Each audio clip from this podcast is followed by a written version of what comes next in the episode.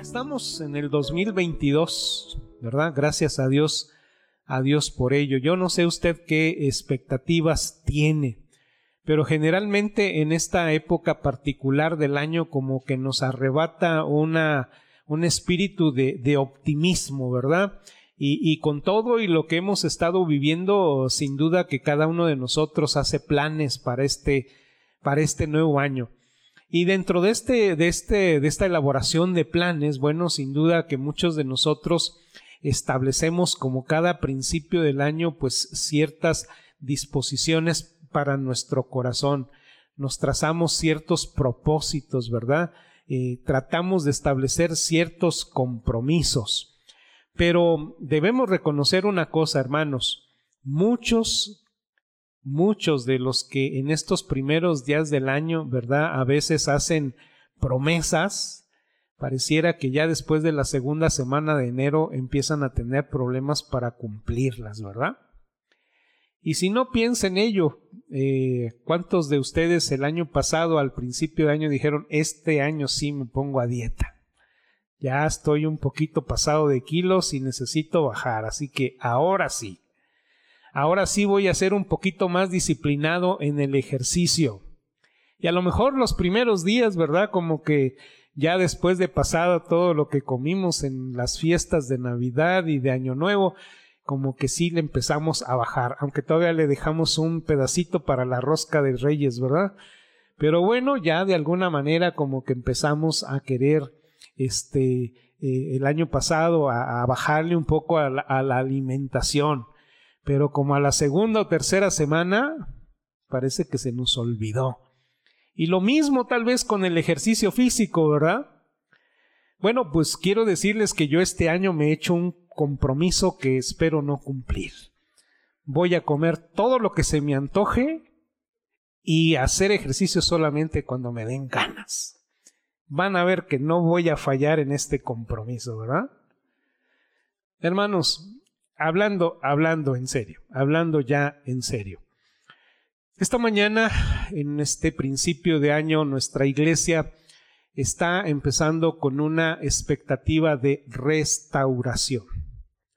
Hemos visto la necesidad de ser restaurados, restaurados en el plano personal, restaurados en el plano de lo familiar, restaurados en el plano, ¿verdad?, de nuestra vida eclesiástica. Necesitamos de la restauración. Y obviamente que para poder paso a una restauración efectiva, definitivamente que debemos tomar decisiones. Y las decisiones sin duda implican compromisos. No podemos hacer una restauración sin un compromiso.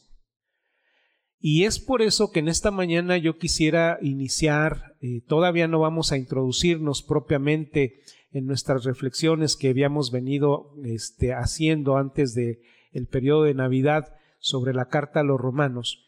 Pero en esta mañana, en este primer culto del año, yo quisiera compartir con ustedes por lo menos cuatro, cuatro compromisos que me parecen imprescindibles que nosotros llevemos a cabo para poder dar cabida a esa restauración tan necesaria en cada uno de los planos de nuestra vida. Ahora déjeme decirle que estos cuatro compromisos no salen de mi corazón. Estos cuatro compromisos, ¿verdad? Finalmente salen del corazón de Dios. Y quiero decirle que en la medida en que nosotros podamos ejecutarlos, en la medida en que nosotros llevemos a cabo esos compromisos, estoy plenamente convencido de una cosa, que en la medida en que nosotros los podamos cumplir, en esa medida el 2022 va a ser el mejor año de la vida que hemos vivido hasta la fecha, si nosotros lo ponemos en práctica. ¿Cuántos de nosotros no quieren vivir el 2022 mejor de lo que ha sido la vida en el pasado? Bueno, pues les invito a que podamos considerar esto. Ahora, déjeme decirle que particularmente estos consejos vienen eh, ciertamente de parte de Dios, pero a través del apóstol Pablo. Eh, es como si nosotros, ¿verdad?, tuviéramos una entrevista al principio del año con el apóstol Pablo y le dijéramos, Pablo, ¿Qué me aconsejas debido a tu conocimiento del Señor, debido a tu experiencia con Cristo para este nuevo año? Y, sin duda, pues varias de las cosas que vamos a estar viendo a lo largo de las próximas semanas, precisamente inspiradas por Dios a través de la pluma del apóstol Pablo, vamos a ver que son cosas que sin duda van a estar respondiendo a esta inquietud. ¿Qué es lo que nosotros necesitamos? Así que quiero proponerles en este inicio de año hacer estos cuatro compromisos que Dios en su palabra nos anima a hacer. El primero de ellos es el invitarles a comprometernos a dejar atrás nuestros fracasos. Repito, invitarles a comprometerse a dejar atrás los fracasos nuestros. Vamos a la palabra de Dios, a la epístola de Pablo a los Filipenses, capítulo número 3, versículos 13 y 14. Y vamos a empezar de esta porción de la palabra. Hoy vamos a ver cuatro porciones diferentes. La primera está aquí en Filipenses capítulo 3, versos 13 y 14. Mire lo que dice la escritura. Hermanos, yo mismo no pretendo haberlo ya alcanzado, pero una cosa algo, olvidando ciertamente lo que queda atrás y extendiéndome a lo que está delante, prosigo a la meta, al premio del supremo llamamiento de Dios en Cristo Jesús. ¿Está usted de acuerdo conmigo en que este consejo, siendo consejo de Dios, ha soportado la prueba del tiempo. No tienes que vivir tu vida encarcelada, aprisionada por tu pasado. Eso es lo que nos está diciendo aquí la Sagrada Escritura. Todos nosotros hemos fracasado en algún aspecto en nuestras vidas, en el año pasado y en los años pasados. Yo no sé si tú ya has tratado debidamente con tus fracasos de los años pasados. Probablemente incluso llegas a este 2022 arrastrando todos los fracasos de muchos años. Pero tal vez, bueno, tú al principio del año pasado dijiste, bueno, borrón y cuenta nueva. Pero a lo mejor vienes cargando con ese bagaje de, fracasos del año 2021, ¿no?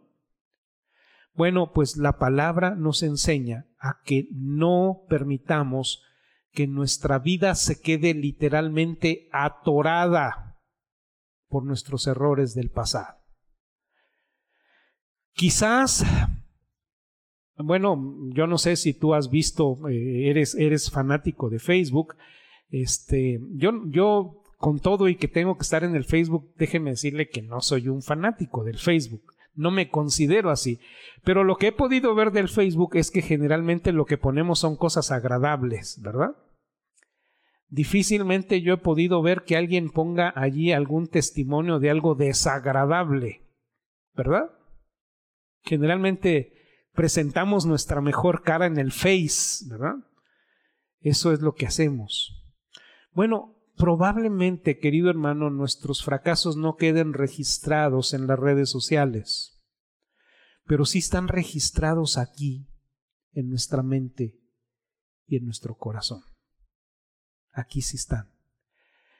Y entonces, para muchos, ¿verdad? Es necesario que nosotros permitamos a Dios trabajar en esta área de nuestra vida si queremos avanzar con ligereza en el próximo año.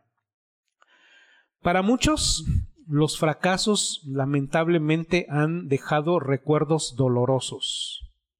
Han dejado recuerdos dolorosos. Quizás el recuerdo del fracaso en alguna relación interpersonal.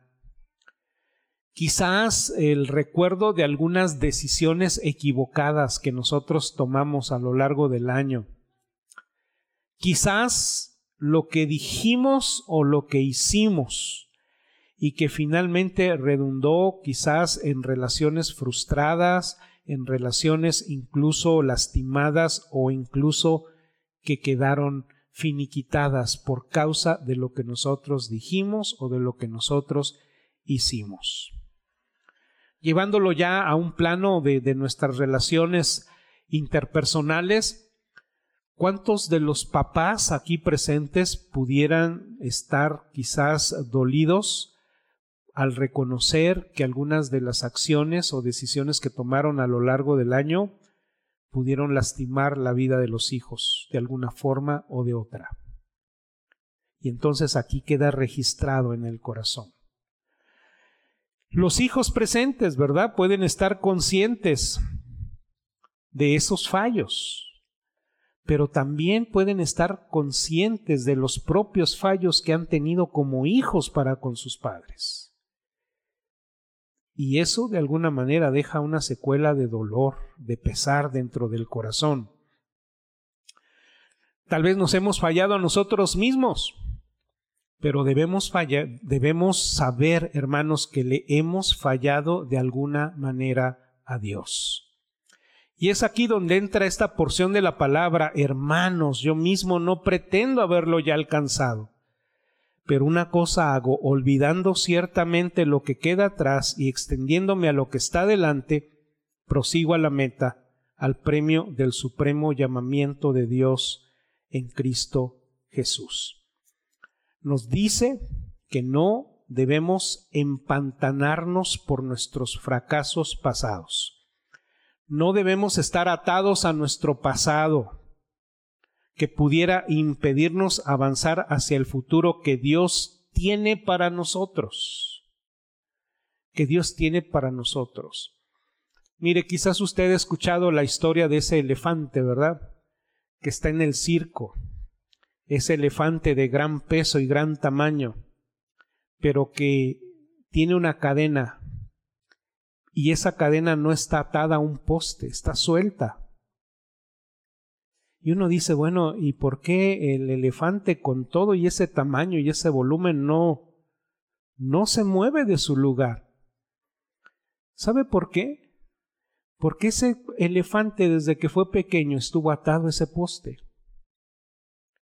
Y llegó un momento en que tanto y tanto se vio a sí mismo atado a ese poste, que finalmente, aunque es libre, finalmente él sigue allí, atado, atado. Ahora, déjeme decirle una cosa en relación con tus fracasos y con mis fracasos. Obviamente que cuando nosotros fracasamos hay elementos que conllevan a una violación delante de Dios. Pero si nosotros hemos llegado al conocimiento pleno de la salvación en Cristo Jesús, sabemos el alcance que tiene esa salvación. Cuando Cristo murió por nuestros pecados, Él murió también por nuestros fracasos. Él murió por todo lo que nosotros hicimos, estamos haciendo y haremos mal. Todos nuestros pecados fueron llevados por Él en la cruz del Calvario. Entonces Cristo, cuando murió, nos hizo libres. No tenemos por qué vivir esclavizados.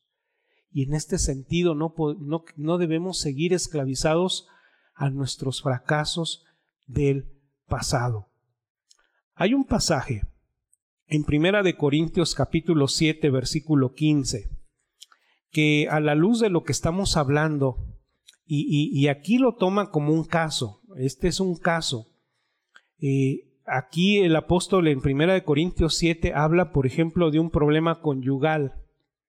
Es el caso de un, una hermana en Cristo y un hombre que no es cristiano, o viceversa, un hombre que es cristiano casado con una mujer no cristiana y que tienen problemas. Y entonces la palabra de Dios en el verso 15 dice, pero si el incrédulo se separa, sepárese, pues no está el hermano o la hermana sujeto a servidumbre en semejante caso, sino que a paz nos llamó Dios. ¿Qué quiere decir esto? Esta es una aplicación de este principio, de lo que Cristo ha hecho finalmente Él nos libera de todas aquellas situaciones difíciles que podemos estar o hemos vivido en el pasado, porque lo que Él quiere es que podamos vivir el presente en la libertad y en la paz del Señor. Este recurso divino nosotros lo tenemos pues en el perdón que Dios nos ha dado en Cristo Jesús. Recuerda usted esa hermosa promesa de primera de Juan 1.9, si confesamos nuestros pecados, Él es fiel y justo para perdonar nuestros pecados y limpiarnos de toda maldad. Así que, ¿cree usted en el perdón de Cristo? ¿Cree usted en el alcance de ese perdón? Entonces, ¿por qué tiene que seguir arrastrando sus fracasos del pasado? Si Cristo lo perdonó, pues permítame decirle, perdónese ahora usted a sí mismo. No tiene por qué seguir cargando con esos fracasos del pasado. Mire usted lo que la Biblia nos dice con respecto a lo que la obra de Cristo hace en relación al pecado del hombre. Dos versículos solamente como, como ejemplo. Salmo 103, versículo 12 dice, Cuanto está lejos el oriente del occidente, hizo alejar de nosotros nuestras rebeliones. Como el Padre se compadece de los hijos, se compadece Jehová de los que le temen, porque Él conoce nuestra condición y se acerca de que somos polvo. ¿Cómo hizo alejar de nosotros nuestras rebeliones? Dice, cuanto está lejos el oriente del occidente. Son puntos cardinales completamente contrarios y distantes. Pero hay otra figura que utiliza ahora en la profecía de Miqueas, capítulo número 7 y versículo número 19. Miqueas capítulo 7 y verso número 19 dice: Él volverá a tener misericordia de nosotros, sepultará nuestras iniquidades y echará en lo profundo del mar todos nuestros pecados. Todos nuestros pecados. Algunos con todo y pandemia ya nos fuimos a la playa, ¿verdad? Pero en la playa sabemos que hay un límite, ponen unas especie de qué, bomboyas se llaman, para que no traspasemos, porque más adelante, bueno, empieza la profundidad del mar. ¿Qué tan profundo? Bueno, pues imagínese, dice aquí la escritura que Él echará en lo profundo del mar todos nuestros pecados. Esta es una figura, pero es lo que Dios hace con nuestros pecados, con lo que nosotros hemos fallado en el pasado. Obviamente que la aplicación de esta verdad demanda fe, demanda que le creamos a Dios. Entonces, hermano, usted no tiene que seguir viviendo con el error, con los errores o fracasos del pasado. Vamos a un segundo compromiso. Comprométete a renunciar a tus rencores. Comprométete a renunciar a tus rencores. Vamos ahora a Colosenses, capítulo número 3, versículos 12 y 13.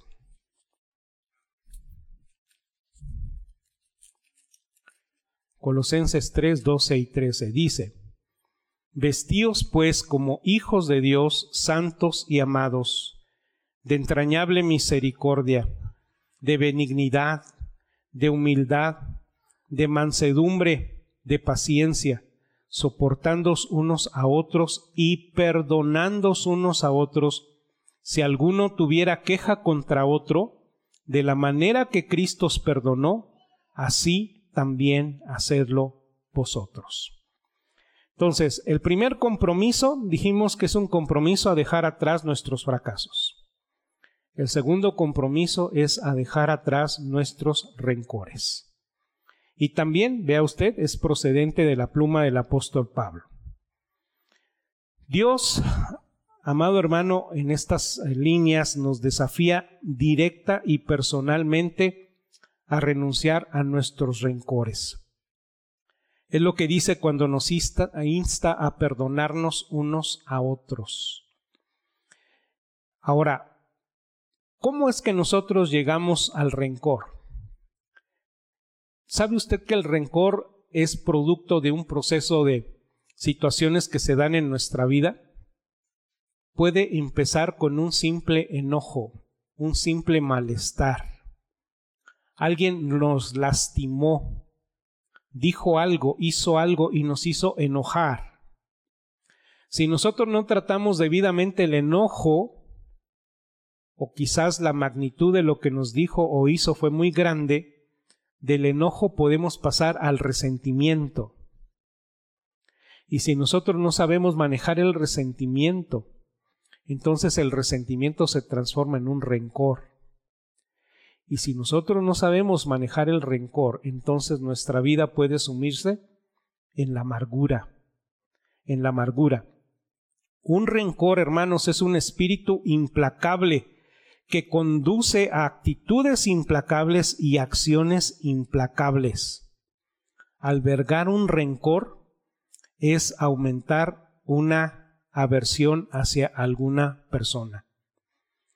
Y lo que tú debes recordar, hermano, es que los rencores son peligrosos porque destruyen. Una persona rencorosa procura provocar un mal en aquella persona hacia que es objeto de su rencor, ¿no es así?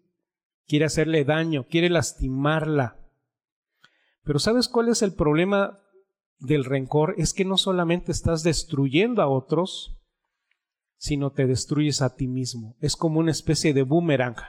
Tú piensas que lo vas a destruir, pero en el intento de destruir a otro te lastimas, te lastimas a ti mismo. Así que si estás guardando algún rencor contra alguien, Dios te dice, déjalo. Los rencores no son destructivos, son autodestructivos.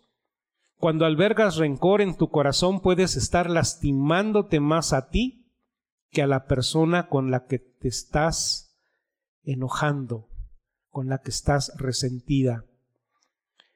Así que el ámbito de destrucción del rencor puede incluir, además de lo emocional, lo espiritual y también lo físico. Una persona rencorosa empieza a tener problemas no solo eh, emocionales, pero también físicos. Se ha comprobado, ¿verdad? Y este, los psicólogos nos pueden dar testimonio de eso, cómo personas que no han sabido manejar estas situaciones, pues llegan a tener padecimientos incluso de naturaleza eh, psicosomática, ¿verdad? Física. Esto es peligroso. Por eso necesitamos tratar debidamente con nuestros rencores. Jesús compartió una parábola. Quiero que vayas por favor a Mateo 21. No vamos a leerla toda, los versículos 23 al 35. Y tal vez tú la recuerdes, es una parábola que nos habla de una persona que tenía una deuda con su, con su amo. Y esta era una deuda muy, muy grande. Entonces dice la escritura que este hombre, bueno, sabiendo que no podía pagar esa deuda, fue y le suplicó a la persona que le debía que tuviera compasión de ella y la persona generosamente lo perdona. Lo perdona. Vamos a, pensar en términos quizás de nuestro contexto. Esta persona probablemente le debía 10 millones de dólares. Imagínense cuándo vamos a poder pensar en pagar una deuda de esta naturaleza.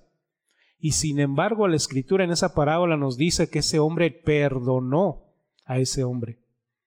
Pero ¿qué fue lo que hizo este hombre? Cuando salió, vio por ahí a alguna persona que le debía mil pesos.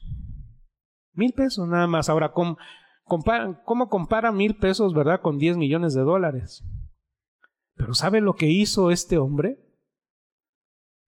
Fue bastante duro como para decirle al hombre, ¿sabes qué? Me pagas.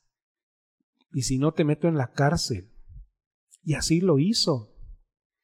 Bueno, pues dice la escritura que cuando los compañeros de aquel que fue metido a la cárcel vieron esta acción, fueron con el amo y le dijo, oye Señor, mira, tú le perdonaste a este una gran deuda y este cuando sale no es capaz de perdonarle una pequeña deuda a quien le debía.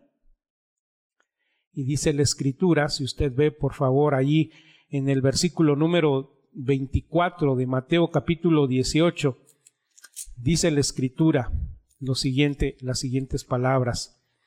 Dice, eh, perdón, Estamos en Mateo 21, ¿verdad? Mateo 21, perdón.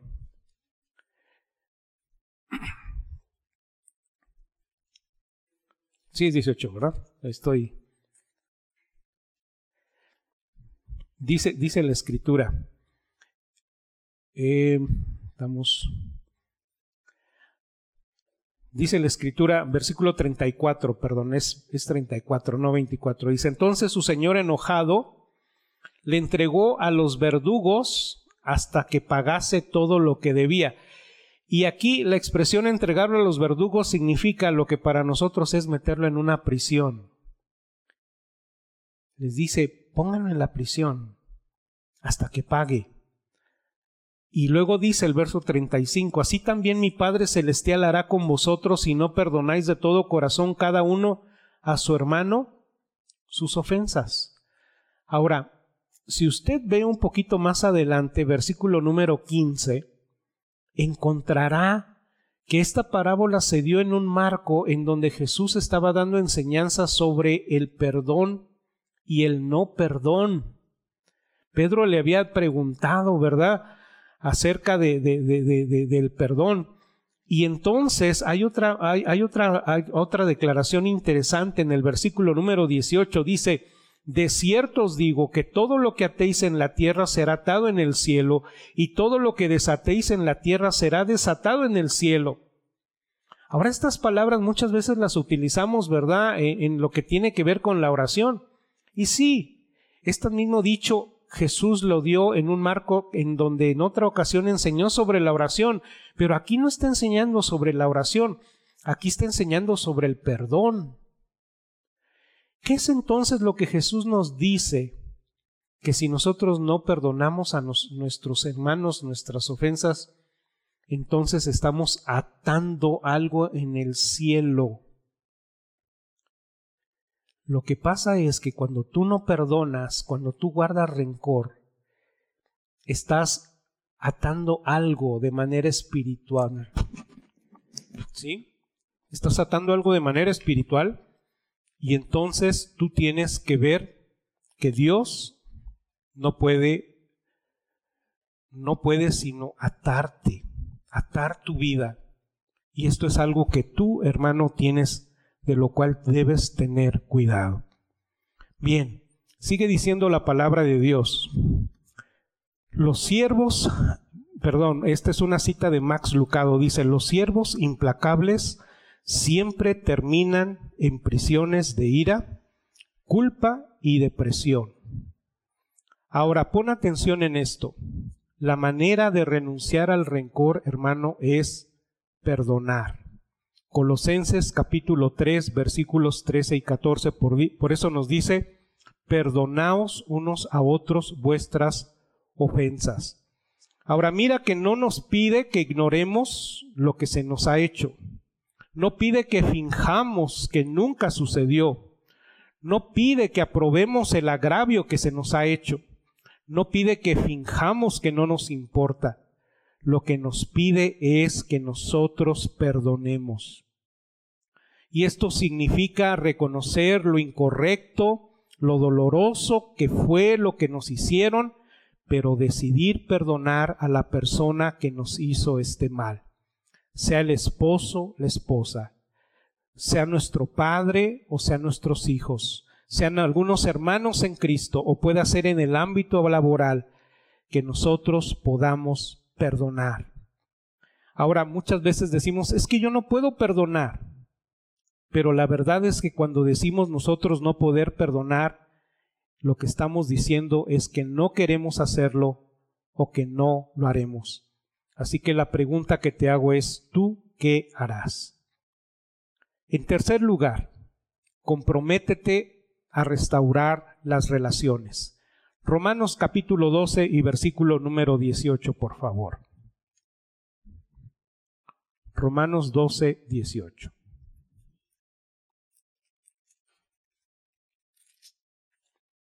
Dice la palabra, si es posible, en cuanto dependa de vosotros, estad en paz con todos los hombres. La tercer compromiso, hermano, que te invito a hacer es comprometerte a restaurar las relaciones. Aquí la frase importante en este versículo 18 es la frase en cuanto dependa de vosotros. Al usar esta frase, Dios nos está desafiando personalmente a cada uno de nosotros a hacer lo posible para restaurar nuestras relaciones. Existe la posibilidad que la contraparte no quiera que tú restaures la relación con ella. Esa es una posibilidad. Pero lo que nos está diciendo aquí la palabra de Dios es que nosotros debemos tomar la iniciativa para restaurarla. Si tú has provocado la ruptura de una relación, querido hermano, tú tienes la responsabilidad de hacer todo lo posible para restaurarla. Eso es lo que nos dice la palabra de Dios. Y esto implica hacer algo que a todos nosotros nos resulta difícil. No sé a ti, pero a mí me resulta muy difícil hacer, pedir perdón. Pero este es algo que necesitamos hacer, pedir perdón. Y estoy seguro que no soy la única persona, ¿verdad?, en este lugar a quien le resulta difícil decir, lo siento, me equivoqué. Me pregunto, ¿cuántas relaciones, hermanos, no son todo lo que deberían ser o podrían ser porque alguien no estuvo dispuesto a decir, me equivoqué, lo siento, perdóname. Y, hermano, tú sabes que debemos pedir perdón por palabras hirientes, por comentarios que nosotros hemos hecho de manera hiriente o por acciones egoístas y reflexivas. Hay un, eh, un pastor anglicano que escribió un libro muy interesante, eh, el hermano Kate Brury, y él habla acerca de este asunto relacionado con la, eh, con, la restauración de relaciones, y él dice, eh, habla de esto como una restitución, y dice las siguientes palabras, dice, la restitución se ocupa de algo más que la propiedad también es volver atrás y hacer las cosas bien por las cosas hirientes que hemos dicho o que hemos hecho, sea a un hermano que lastimamos, a una madre que angustiamos, a un escónyuge que lastimamos, y esto requiere sin duda humildad y valor. Entonces, el tercer compromiso es un compromiso a restaurar nuestras relaciones. Y el último compromiso, hermano, al que la Biblia nos desafía, es a comprometernos a darle la espalda a nuestras transgresiones. Y para eso quiero llevarte aquí mismo a Romanos capítulo 6, versículo número 12. Romanos 6, 12. Dice la palabra de Dios, no reine pues el pecado en vuestro cuerpo mortal, de modo que lo obedezcáis en vuestras concupiscencias. El cuarto compromiso entonces es a darle la espalda a, nuestros, a nuestras transgresiones. Qué difícil es para muchos, qué difícil es para muchos. Ahora, Cristo murió por nuestra redención. ¿Qué es lo que significa ser redimidos? ¿De dónde viene la palabra redimir? La palabra redimir, hermano, viene de una palabra que se relacionaba con la esclavitud.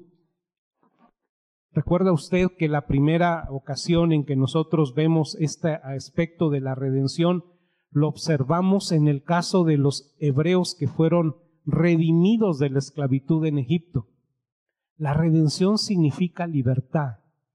Ahora, la redención espiritual significa, hermanos, liberación de nuestros pecados en Cristo Jesús. Hemos sido hechos libres. Cristo murió para nuestra redención y el Espíritu Santo nos ha sido dado para tener poder para ser libres. Lamentablemente, hermanos, hay muchos que aún eligen seguir sirviendo a ese viejo amo que son los pecados. Cuando Dios dice que no debemos dejar que el pecado controle la forma en que vivimos y que no cedamos, ¿verdad?, a los deseos lujuriosos, Él está emitiendo un desafío a dar la espalda a nuestras transgresiones. Yo no sé si usted ha oído esa expresión que habla acerca de pecados acosadores, pero creo que todos los seres humanos tenemos lo que podemos llamar pecados acosadores. ¿Cuáles son esos pecados acosadores? Los pecados acosadores son esos pecados que han venido a ser un hábito en nuestra vida, que no hemos sabido o podido dejar, que son muy recurrentes en nosotros que parece que en algún momento ya lo logramos vencer, pero de repente, brum, vuelven otra vez a nuestra vida. Bueno, pues estos pecados acosadores nos llevan a veces a la hipocresía, ¿no es así? Porque usted sabe que sigue pecando y entonces cuando usted viene a la iglesia, bueno, usted sabe que tiene que presentar una cara espiritual ¿Qué van a decir los hermanos si saben que usted está cometiendo ese pecado? Y entonces esto nos lleva a un segundo pecado, el pecado de la hipocresía, ¿no es así? A una doble cara. Y ahora yo le pregunto a usted, ¿qué es lo que usted haría, por ejemplo, si usted empezara a ver que su cuello empieza a crecer porque hay un tumor dentro de él? ¿qué haría? Inmediatamente, ¿verdad? Iría con el médico para ver qué es lo que está pasando en usted. Y, y, definitivamente, ¿qué es lo que haría? ¿Lo dejaría ahí? No, lo extirparía. Pues déjeme decirle que así es el pecado. Esos pecados acosadores, esos pecados recurrentes, o incluso algunos que pudiera usted llamar, bueno, es que es un pecadillo. No, el pecadillo es pecado. ¿Qué es lo que tiene que usted hacer? Desarraigarlo. Ahora, permítame hablarle de, uno, de algunos de esos que, que pudieran ser pecados habituales que nosotros de alguna manera hemos venido tolerando en nuestra vida. ¿Cuántos, por ejemplo, tienen eso que se llama un temperamento voluble, verdad? De repente están muy contentos y de repente, ¡boom!, se enojan. ¿Cuántos de ustedes son de mecha rápida? Van manejando en la calle y de repente alguien se les cierra. Y entonces empiezan a hablar en lenguas. Pero, no en lenguas este, espirituales, ¿verdad? O, o cuántos, ¿verdad? Pudieran estar luchando con pensamientos impuros. Ahora, necesitamos, hermanos, para poder tener una una vida que, experimente la bendición de Dios, poder, hermano, trabajar en desarraigar de nuestro corazón todos esos pecados. Por eso el cuarto desafío que nos presenta la palabra de Dios es el poder, el poder comprometernos, amados hermanos, a darle la espalda a nuestras transgresiones. Quiero concluir con esto, hermanos. Hay por ahí una frase que dice año nuevo, vida nueva. Pero yo quiero modificar esta frase y mejor decir año nuevo, una vida transformada. Y no por el cambio del año, porque eh, eh, el, cambio de año no cambia nada, usted se dará cuenta. El, el, año nuevo no cambió nada, nada más, pues es un cambio de numeración, pero, pero usted sigue teniendo los mismos problemas que tenía un día antes, ¿no es así? No por el hecho de cambiar el año ya usted dejó de ser enfermo de la enfermedad que venía padeciendo, no. Pero es sin lugar a dudas, hermanos, que el año nuevo nos da la oportunidad de tomar resolución a un compromiso restaurador. Y por eso yo te pregunto, ¿te comprometes a olvidar tus fracasos? ¿Te comprometes a renunciar a tus rencores? ¿Te comprometes a restaurar tus relaciones? ¿Te comprometes a darle la espalda a tus transgresores? Para esto, hermano, te invito a que apliques el perdón de Dios a tus errores y perdonarte a ti mismo, que perdones a los que te han lastimado y que pidas perdón si en algún momento has herido a alguien. Pide perdón a Dios y no seas más esclavo de Él. pecado.